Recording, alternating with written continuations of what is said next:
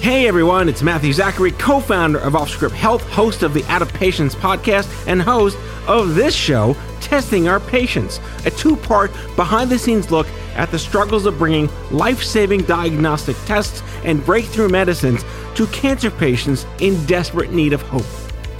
In our first episode, I spoke with Allison Silberman, the CEO of Stupid Cancer, and Lizette Figueroa of the Leukemia and Lymphoma Society. Both women are longtime patient advocates who spoke about the need for patient accessibility in diagnostics, particularly in regards to MRD. And now, in part two of our series, an episode we're calling What the FDA? We're going to speak with two more patient advocates who've worked tirelessly across decades to make MRD testing available to even more patients. Oh, and by the way, they just happen to be two of the most influential doctors in cancer. So we're here to talk about the idea, basically the, the dogmatic idea, that if you're diagnosed with cancer, any cancer for that matter, just we'll, we'll do a, a total top down, and there's some kind of diagnostic test that could predict good or bad things for you, no matter what it is, and that you probably have a right to know that there is that thing that could help you go in either direction, but you're not aware of it. And if you are, you can't afford it. And if you can, you can't get it. That's the gist of this entire conversation. And we're focused on MRD because it seems to be sort of the consummate allegory for this tale. I'm now joined by Dr. Rafael Fonseca, the Chief Innovation Officer at Mayo Clinic in Arizona. Alrighty, Rafael, let's get started here. Can you start by talking to me about how you first got into this line of work, what drove you into myeloma research, and all your experience in this testing universe? Absolutely. My my story and how I got to myeloma is probably beyond the scope of what we want to discuss here today, but I'll just summarize it in having good mentors. That's how I got into this. But one of the beautiful parts of working in the field of myeloma is that uh, this is a disease where we have the best biomarkers pretty much for any cancer. I would say for any any human disease that I know of, and the reason is just the nature of the myeloma cells. They produce proteins, and we have tests that we can measure uh, those proteins. We measure their concentration in their blood, in the urine, and multiple ways of measuring that. So uh, myeloma has been at the forefront of the development of tests that allow you to and diagnose, monitor, you know, establish whether a treatment is working or not, and so forth. But as time has gone on, we have better tools and we have more technology, right? And with that comes a greater ability to test with greater precision and at greater depth. And that's how we ended up, uh, you know, in this topic of, of MRD. A colleague of mine once told me, like, this, it's, it's pretty bizarre that, you know, we have these deep conversations about what might be the utility of something like this he said, let's start with this premise. Less cancer is good, right? And I said, yeah, who can argue with that? And, and in fact, that statement, if you translate that to just, you know, how MRD is being used and, you know, what its uh, uh, uh, role is in establishing prognosis, it is very, very clear that this is a test that has the greatest ability to predict outcomes for patients. And I would argue for treatment. We'll talk about that too as well, how we go about selecting treatments. But clearly it's here to stay, and it's uh, the ultimate benchmark now for for assessing treatments that are being done for myeloma patients.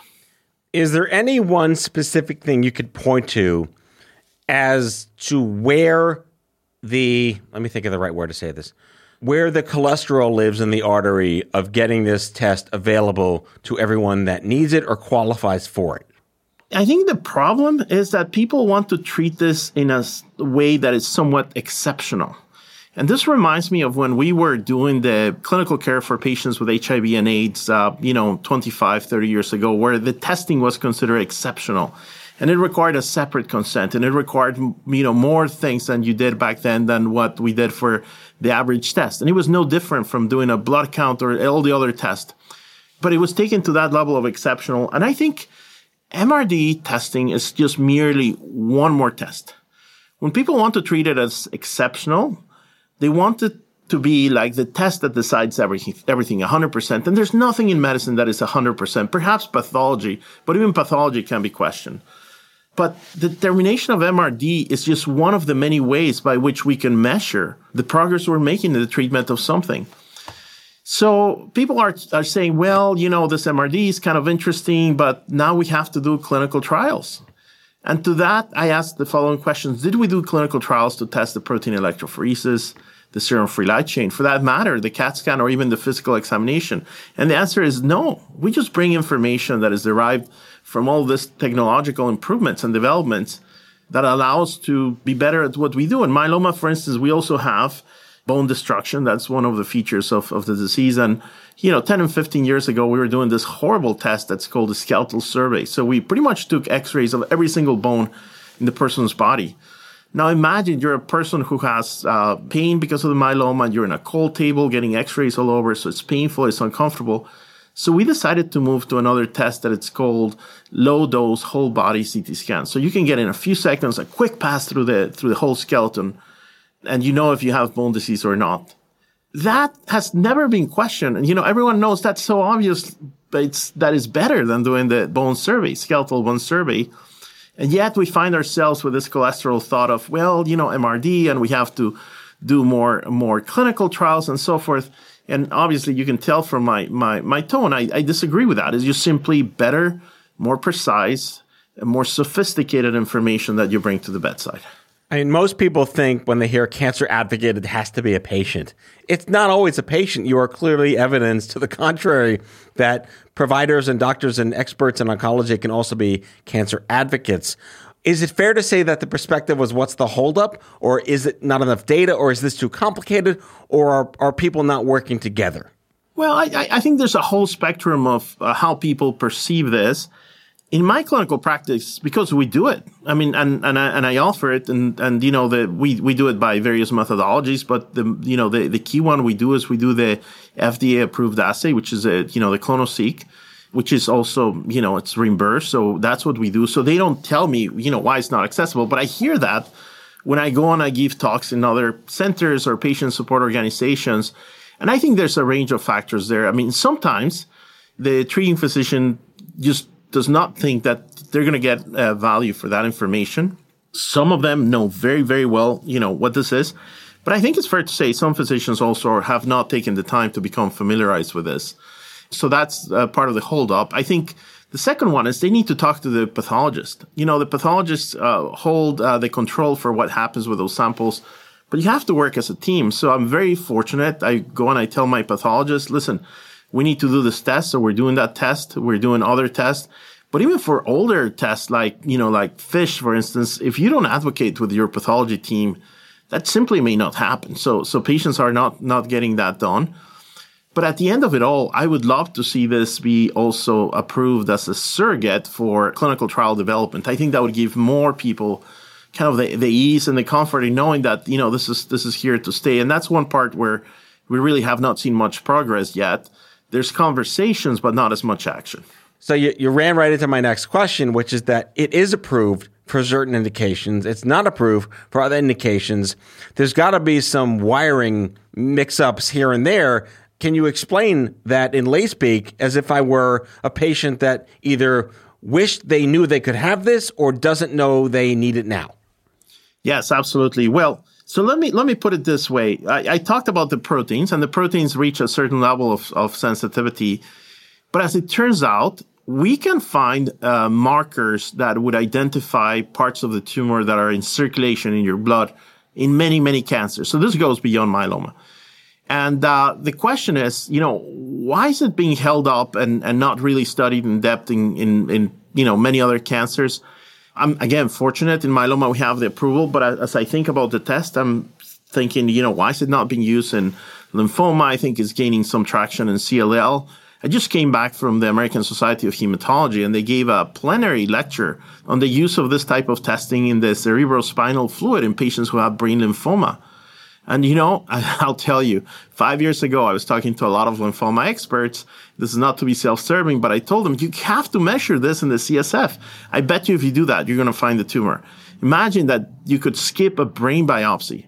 I mean, that, that to me would be, would be golden, right? So that turns out to be the plenary session at this meeting. That would be the case also for other tumors. You, you know, as we think about the solid tumors, etc., those, uh, those tumors, shed some of that DNA. It's in the blood, and people will be able to say, hey, there's mutations here in the blood. that means there's more cancer. That means probably we have to think differently about this, whether that is prognosis or treatment choice. But I think, again, the fact that this is being treated in such an exceptional way is really slowing down the ability of us in integrating this into the clinical practice. In myeloma, we have all these markers, so it's very easy to, to track things. But even then, we have exceptions where we say, boy, this is really hard. This is a hard case. I cannot imagine my clinical practice in, you know, something like, uh, I'm going to use an extreme example, like colon cancer, where you go in and you take a CAT scan and you measure those lesions and, you know, how many diameters and you count them. It's just very imprecise. So honestly, there's, there's a need to advance this more quantitative, they're also continuous variables, meaning you have some precision in what you're measuring. For many cancers, an MRD is a great example of that. Can you explain the definition of what surrogate means in this particular case? Yeah, so you know, there's there there there can be multiple interpretations, but at the end of the day, it's just an indirect marker that would be able to predict some uh, what's called kind of a harder outcome down the line, something like you know overall survival or progression-free survival.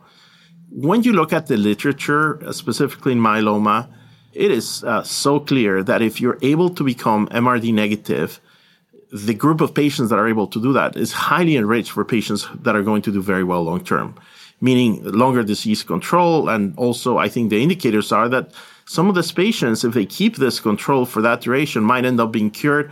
We can only say that, of course, retrospectively. So, if, you know, a few years down the line, we're going to say, yes, as we looked back, you know, patients who had MRD negativity for four years, maybe only 20% of them relapse but maybe 80% are still under controls. And that's the kind of information I would love to have today. So, with your relationship with the many nonprofit organizations in this space, is there one common thread that they've all rallied behind that you support in terms of better trials, better potential for approvals, and this conversation around getting it approved for surrogate? You know, if we have surrogate markers that are considered accurate, and I would argue that this is very accurate, the consequence of that is that you can greatly accelerate the development of drugs. And if you can do that, uh, several things happen. The most obvious one is we can get drugs to the bedside faster. Who doesn't like that? So if, you know, if we have a good enough marker that tells you that drug is going to work better, we should try to do everything to move that process and, and be faster so that the patients can get it in, you know, earlier than later. But there's also other consequences that I think are very interesting. If you do that, then the cost of development goes down and if the cost of development goes down, there's more competition. And if there's more competition and with a decreased cost of development, then you end up having more pressing competing forces for the pricing for some of these things. So I think it's in everyone's interest that A, you know, you accelerate the process by which this, these drugs make it into the clinic. And B, you, you have competitive forces that will make it uh, even more accessible to a larger number of people. So it seems to me that there should be really pressing desire to have things like this be considered official surrogate markers for uh, as endpoints for clinical trials. So everyone wants an enemy. I think that's just human nature. Um, without actually considering whomever might be named as an enemy, what are the forces preventing this from accelerating faster? Because I mentioned this in episode one, and I have been working in the MRD patient advocate space since 2015. We're taping this at the end of 2021. What's the holdup in these particular conversations, and why is there still a holdup? I wish I knew the answer because then it would be so easy to start throwing your specific arguments against that. But I do perceive that the significant component has to do with culture. And that culture sometimes is very deliberate in saying, no, I don't want to do this because this sounds fancy enough that I'm going to treat it as if it were a drug, and I want to treat it in such a way that it requires this clinical trials. I think a more pragmatic and I would say more realistic approach is that you really can clearly tell the outcomes of patients in clinical trials according to their ability to become negative. And therefore, I think this plays a, a significant role in the decision making process. And then again, hopefully in the approval. I wish, uh, you know, the regulatory authorities, specifically the FDA, could also see more clearly what you know what we're talking about when we talk about MRD. I think the upside is much greater than any potential downside. There is no test that will ever be perfect. Uh, you know, there's there's always situations where you will find exceptions, where you will find that a test like this may not predict at the individual level, but at the group level, it's pretty good. And that's at the end of the day what we do with clinical trials is at the group level, it's not at the individual level. So I wish a you know from the medical side we have a more sort of uh, pro innovation, kind of friendly, pressing audience in that regard. I think we have that in many ways from the patient groups, but also receptiveness from the FDA. So, what's interesting to me as a patient advocate and a cancer survivor, in this case, it's not about gathering patients to tell their story on the Hill to get a bill passed. That manifest doesn't work in this situation because you can get all the ODAC meetings, and for the listeners, that's when patients speak at regulatory events at the FDA to talk about the patient version of why they should approve something. There's only so many of those you can do. What is the role, if any, of the patient to get the FDA to come around in this particular situation? Huh, that's a great question. I think uh, I was talking to colleagues recently about the delivery of this message in that case, we were thinking about the target audience being other physicians who may still be wondering or on, you know, on the fence about the use of this type of technology. And I came to realize that we have shown all the data at the high level, at the big data, at the clinical trial analysis. And I think the patient stories can be quite powerful here. And uh, I know a bunch of anecdotes don't make data, but on the other hand, as you start like listening to the details of people that go through this testing and how this is meaningful to them, I think that's sometimes more impactful than, than the data itself. So I'll give you two examples. I have many, but I'll just choose two. Just before we started this recording, I got an email with the results of an MRD on one of my patients. And in fact, uh, this patient, you know, had a testing that showed MRD negative zero at the beginning of 2020. So now he has a sample collected almost two years later on December 6, 2021, and it remains at zero. And I'm itching to call him home because, you know, this is someone who will know when we finish this recording that he has two years of sustained MRD negativity. This is boding pretty well for long-term control for his disease. I will be very careful in how I say things to him, but this will be very, very meaningful.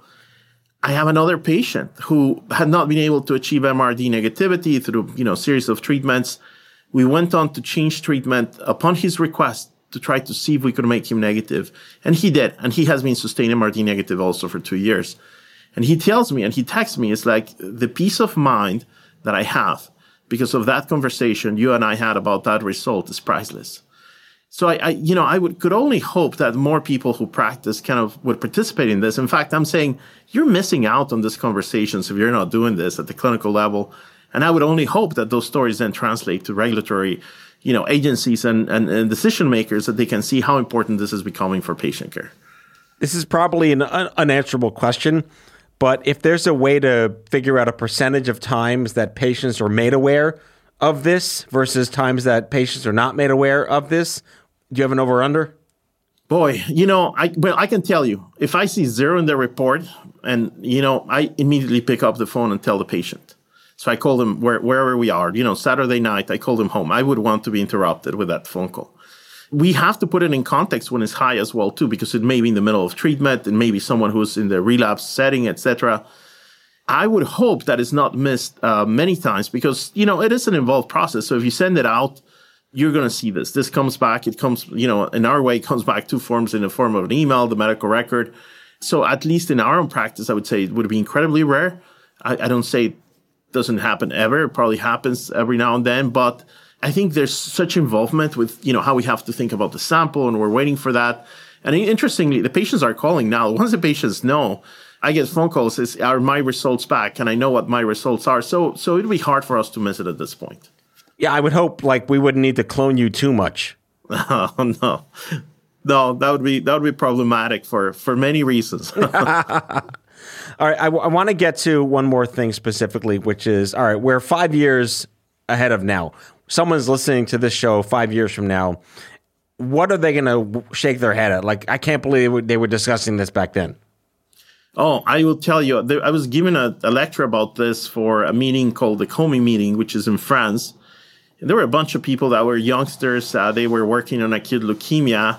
And then the comments started coming. It's like, why are you guys even debating this? I, I don't get it. Why is this controversial? This is like uh, what lawyers would say, it's self-evident, prima facie, right? This right. is like so obvious.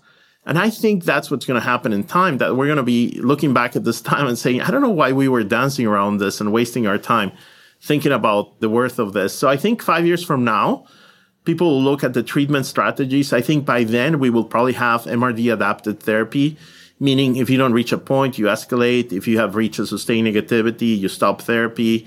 You gauge your treatments based on the ability to achieve MRD. Maybe MRD would be part of personalized medicine that you have different tracks for the different genetic subtypes, and at different time points, MRD negativity becomes important. And they will say, yeah, that was a standard tool. I, I use many analogies when I think about diagnostic tests. I say sometimes, you know, in, in medicine, it's you don't have to go that far back. We used to try to detect colon cancer with uh, what was called a barium enema, right? It's like who who would do that nowadays? We have colonoscopies, we have DNA kits for methylation, etc. And and once I asked our radiologist, our chair of radiology here, I said, "Is there any situation ever where you would tell one of your staff, you know, it's better to use a lower resolution piece of equipment, like instead of a you know 70 MRI, maybe we should use a 1T MRI." And she said, no. I mean, the, the whole path is better sensitivity, more resolution, more precision. And I think this is one more step in the diagnostics in that way. So you're having dinner with Janet Woodcock, the head of the FDA. What would you say to her? And I would say, listen, this is what's happening. We really need your help because this is how well this is working. And if you could help us out, this is not going to be only useful at the individual level, but this is going to be great as we think about the development of drugs. And I think the FDA will sit in glory being, you know, seen as an institution that allows a faster pathway for development of drugs so they get faster to the bedside and obviously for the improvement of survival of patients.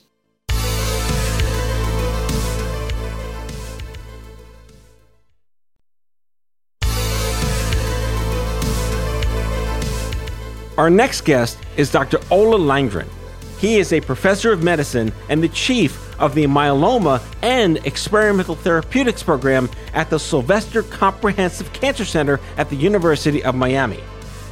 This conversation is largely around the idea that if you are sick with something and there is a test that can help you make it not worse or to know your fate in advance, should a patient have the right to that test? I think the answer is yes. Why would that not be yes? That's the right answer. Get that right out of the gate. So the question I have for you is what are the barriers to improving awareness of doctors to let patients know about this? And it has been approved already by the FDA, this test. And yet, in certain cases, some patients with certain indications are made aware of it because it's there, but the data isn't out yet or the science isn't there yet. Help me understand why it isn't made available to other patients. Yeah, you're absolutely right that we already have an FDA cleared uh, and also CMS approved for Medicare for reimbursement assay for MRD testing in multiple myeloma. So why is it not used more and uh, where is the holdback uh, for, for private practice doctors? Well, I do think that there are there are really two major utilities, if you want, of an MRD assay from a clinical perspective. So one is using MRD as an endpoint for drug approval.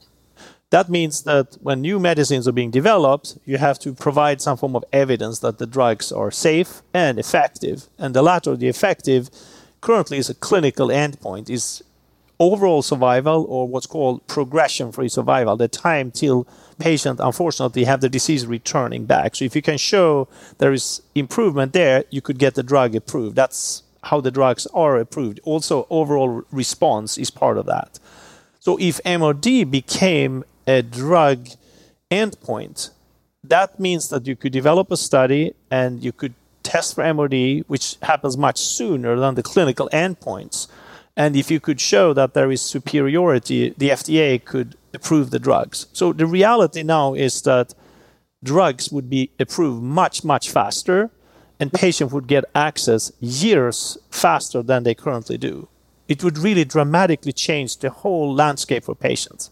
The other of the two uh, trajectories where I see MRD has a role in the clinic is if MRD were to be used as a tool to change therapy.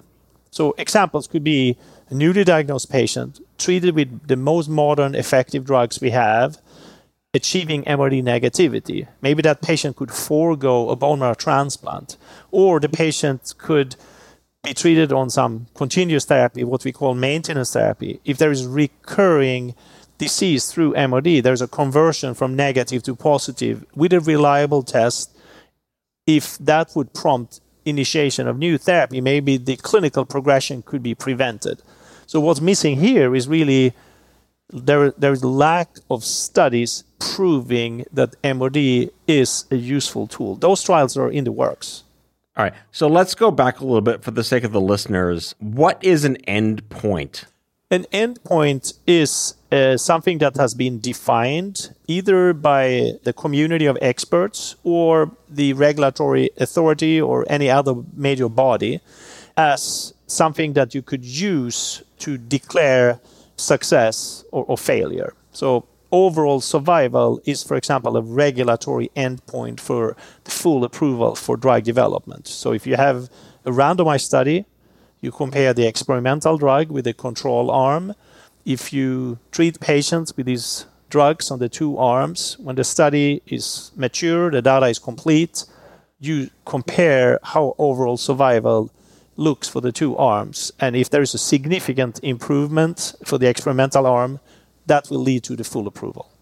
That's the endpoint, overall survival. All right. Thank you for explaining that. So, in situations where it is covered, it is approved, and there's a patient that's a candidate for this test, how frequently is that patient made aware of this? And if they're not made aware of it, why? Well, so if there is a test uh, that is approved first of all, the doctors need to be aware of it. And to be quite uh, direct with you back, I'm not so sure that every single doctor out there that treats patients with, for example, multiple myeloma is really aware of this test being available, how it works. Keep in mind that for myeloma, there are 35,000 patients diagnosed every year. Around 80%, that's uh, 28,000 of these patients. They are followed, they are diagnosed, they are treated, monitored by doctors that maybe see only one to five patients every year. The other 20% of the 35,000, they are seen by experts in the field. And for, for the most part, those experts do myeloma only. They only see patients with myeloma every day, every week, all the time. So there's a very big difference in the detailed uh, knowledge on what's going on. I think if the doctors they don't know it, the patients for sure will not know it unless they look online or they hear it from other people. It's fair to say that if a patient has multiple myeloma and they see a myeloma expert, they're way more likely to be made aware of this test, and then that data from them being on this test further accelerates approvals. I think that patients seeing an expert will for sure have access to more of the newer things. And there was actually a paper just a few years ago in the prominent journal, Journal of Clinical Oncology, or JCO, showing that for myeloma, patients that are diagnosed and treated by these 20% expert community, there is a significant overall survival difference in favor of being followed, diagnosed, treated by the expert centers. And I think that's probably true for a lot of things. Think about, uh, for example, delivery of babies. Uh, there's been a literature for years showing that units that have very small numbers they have very different outcome. The same is true for surgery and so forth. So it's not really surprising that you see the difference. I think that going to expert clinics is critical when you have something uh, that is less common. Right, but if 80% of patients don't have access to those specialty clinics, what are they to do? Who fends for them? Who defends them? Who ha- who has their back? Well, I think that in my opinion, there have been a lot of bad things with COVID. COVID is really a terrible thing that we're all kind of living through, and hopefully it will end soon. I think out of all the bad things that had happened, there are a few things that I think have changed what you bring up, the access, in a better way. I think the telemedicine development is something that I would never have predicted. I tried for years to make our service available through telemedicine, but we were always pushed back for various reasons, for insurance reasons, the institutional reasons, and people just said it doesn't work, those types of things. When COVID happened, two weeks after we closed down, when I practiced in New York City, I had telemedicine a whole day for the first time in my life. And after that, I've just done so much telemedicine. I could have clinic one day and serve patients in five or 10 different states And I think this is probably never going to go away internationally also. So I think that having access to experts' sites around the country via telemedicine, that's actually possible for every patient. It sounds like a fair assumption to think that over the over the next like the next decade of cancer advocacy and I'll almost call it patient protection is going to be taking advantage of telehealth and telemedicine services, right? I would say yes. I think this this is a revolution for the better for patients. Wherever you live, you can have access to the same care, which used to not be the case. And you could argue technically that you could live somewhere very remote and you could still do it, but it would be extremely expensive and time consuming and if you if you were sick it would probably not just be practical. But today you could set up an appointment and you could do it through your computer wherever you live. Uh, you could have a wireless phone and you could do it from anywhere. I've seen patients out on boats. They just did a little break fishing and i had telemedicine. I mean who would predict that could even happen that's incredible. That's just incredible. I actually gave a patient the information I have great news for you. You are MRD negative. The patient said, Thank you so much. That really made my boat trip so much better. That's amazing. Are you involved at all in the decentralized trials, decentralized testing movement? The decentralized testing movement of uh, Uh, is that what you refer to?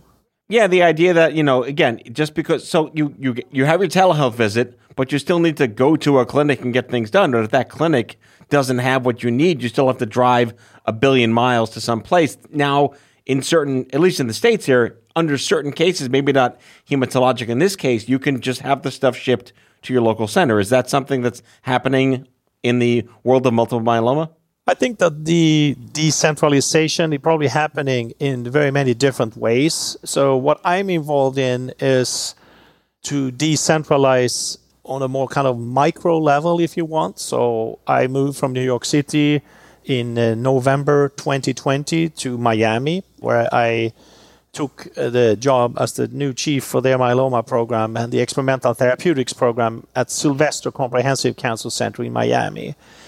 I have worked very hard for the past 12, 13 months to raise the bar significantly, hire a lot of people, install all these new tests and more, and also to set up a satellite system around Miami because a lot of people live north or south or west of the city and it's a long drive. And I learned the hard way that even if you have fantastic drugs, fantastic tests, what really matters to patients is where can I park the car, where can I have lunch, driving distance, and things like that. So I have the telemedicine to overcome that internationally. I have patients in many, many countries and across the entire United States all the time.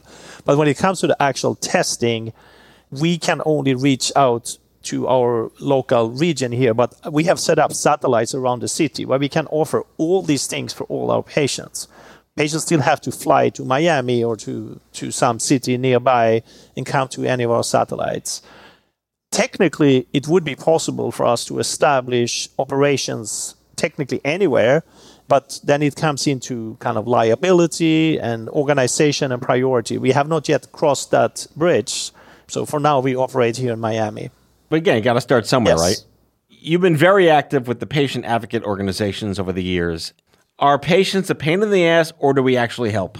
I think there is never any moment when a patient uh, is a pain in the butt. Uh, I think uh, doctors and all the healthcare providers are always here every day, all the time, every minute to help the patients. That's just that's just how it goes. Are there moments when patients are upset, frustrated, they are angry, and have a lot of emotional uh, kind of reactions when they interact with me and the team. Probably not as much with me. It could happen with me, but probably more with other members of the team, the nurses or the pharmacist or so forth. But we are all trained professionals. So the patients are always right. And it's, of course, very upsetting if a patient is newly diagnosed, if there is a relapse, if there's a complication. It's very disappointing to the patients. It's very disappointing to us, too.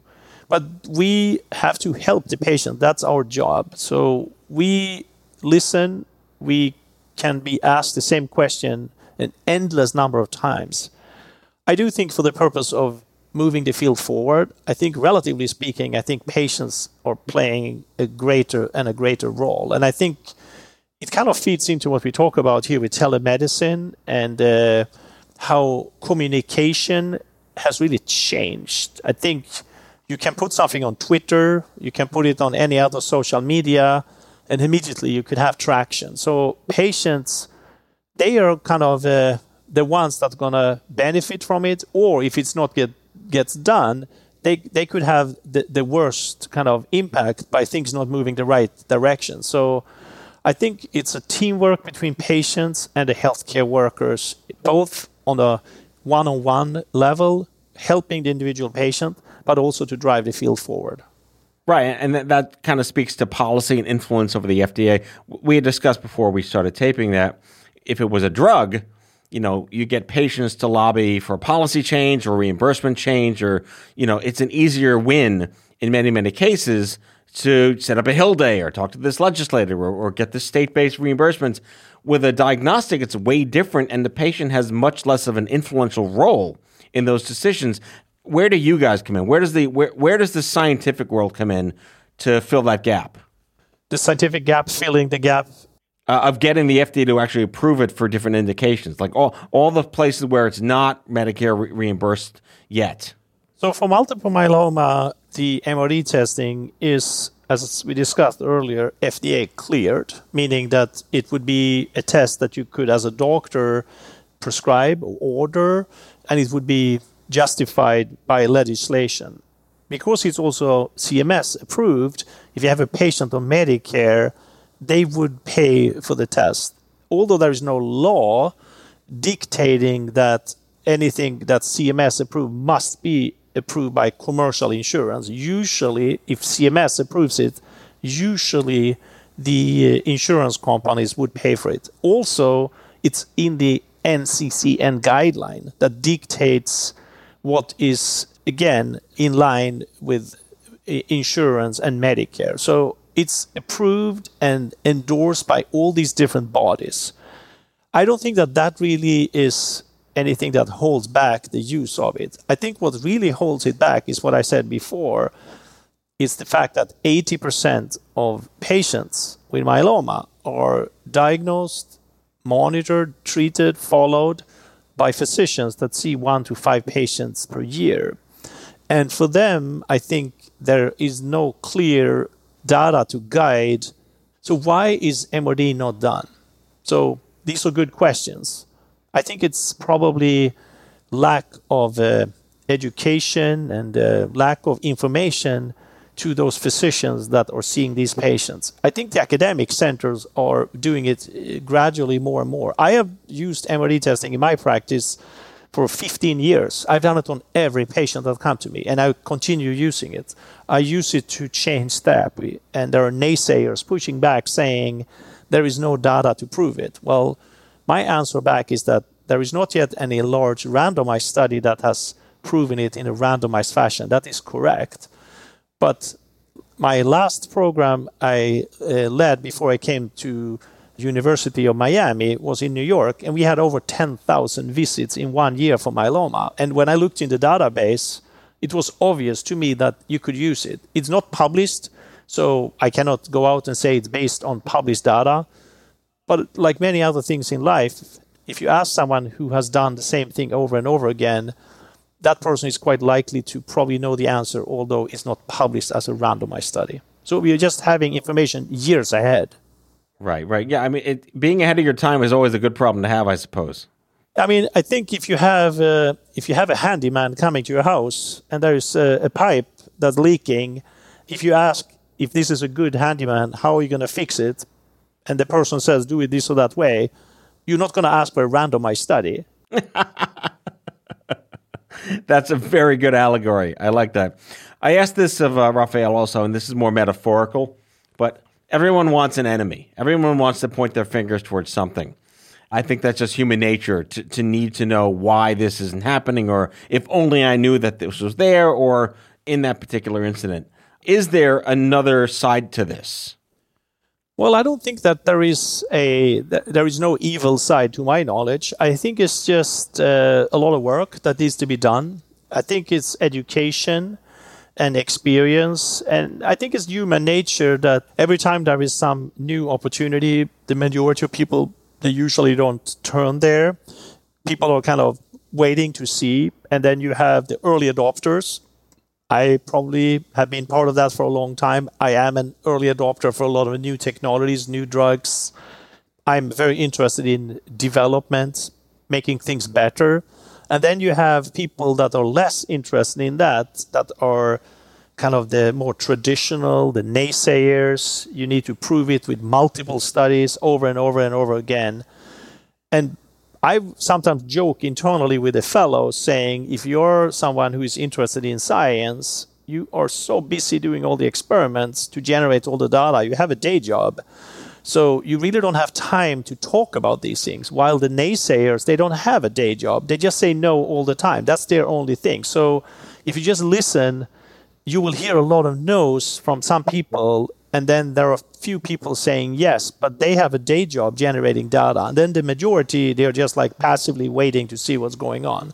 So I guess if I take you up on that ride when you're looking for some kind of pushback, maybe the naysayers, they don't have a day job. Maybe that's what it is. So we're going to have a lot of people listening to this series who either have a hematologic condition or who have had it uh, and are either living with or beyond or thankfully out of the woods with this.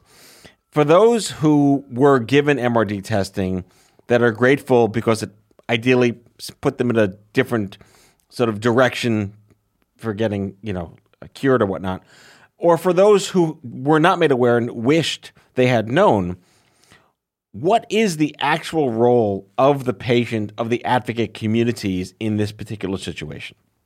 If a patient wants to be tested, and I think it makes very good sense to be tested for the reasons I outlined, is such an important prognostic factor. And I also I didn't bring it up, but I, I think it's not rocket science. MRD testing is not like a another test. It's just is there detectable disease, yes or no? And if you want to make sure that there is no detectable disease left, that is what MRD testing does. So a patient could tell the local doctor I would like to do MRD testing. And if the doctor says we don't we don't want to do that or we cannot do that, there are centers that can do that. And we talked about telemedicine, so setting up an appointment with a specialized center and see how all that could be arranged. So we have had patients flying from all the 50 states to us. When I was in New York, I had patients flying from the other 50 states. Now they are flying here new patients, patients in Los Angeles, uh, reaching out uh, two weeks ago asking, "Can I come and do MRD testing?" Yes, of course. So we go over everything, we look, and uh, then we kind of agree to a plan. Sometimes there could be other indicators of residual disease, so maybe it's not really needed because the blood test could still indicate there is a little bit detectable disease and. I think it would be unnecessary to travel and to do the testing, if someone wants to take this approach to, to look with a more sensitive technology, we could set that up technically for anyone. Is it fair to say that the biggest hurdle is over and now we're in like the last mile of making sure that this is sort of an, an equitable option for everyone? I think that um, the biggest hurdle, I think, is over. I think it's over because it's we have a test, it's approved, it's reimbursed. That was the main main barrier. Now the next uh, hurdle is to uh, have those trials reading out showing that you could use it for treatment decision making or you could just learn it from your own clinic if you treat a lot of patients you can see that that is very reasonable to do and it's is not more wrong than anything else that doctors do. A lot of clinical medicine is judgment. So using a tool that shows there is no disease left behind to step down uh, on the intensity of therapy, or if there is a recurring disease, to think about taking earlier action rather than waiting for things to slide off the, the road. So I think that is happening and that is what needs to continue moving forward. An observation I made myself is as someone who has worked as a pioneer in the field of MRD testing, I have been invited so many times to debates at the scientific meetings. I've been at the lymphoma myeloma meeting in New York City every year for eight or nine or ten years, invited to debate yes for MRD testing. And I lost the debate every year until just a few years ago when I started winning. And now they don't even have the debate anymore. That tells me that that's progress. That's progress. Now I'm invited to give review talks about the latest updates in MRD testing. Where are the new technologies? Where is the field going? So it's really sh- changed completely from a debate that I always lost to where we are right now. No, and kudos for that. You know, what did they say? Change comes slowly, but only from within. That's how it goes. so, are you having dinner with the head of the FDA? What do you want to say to them? Well, I would say we need your help.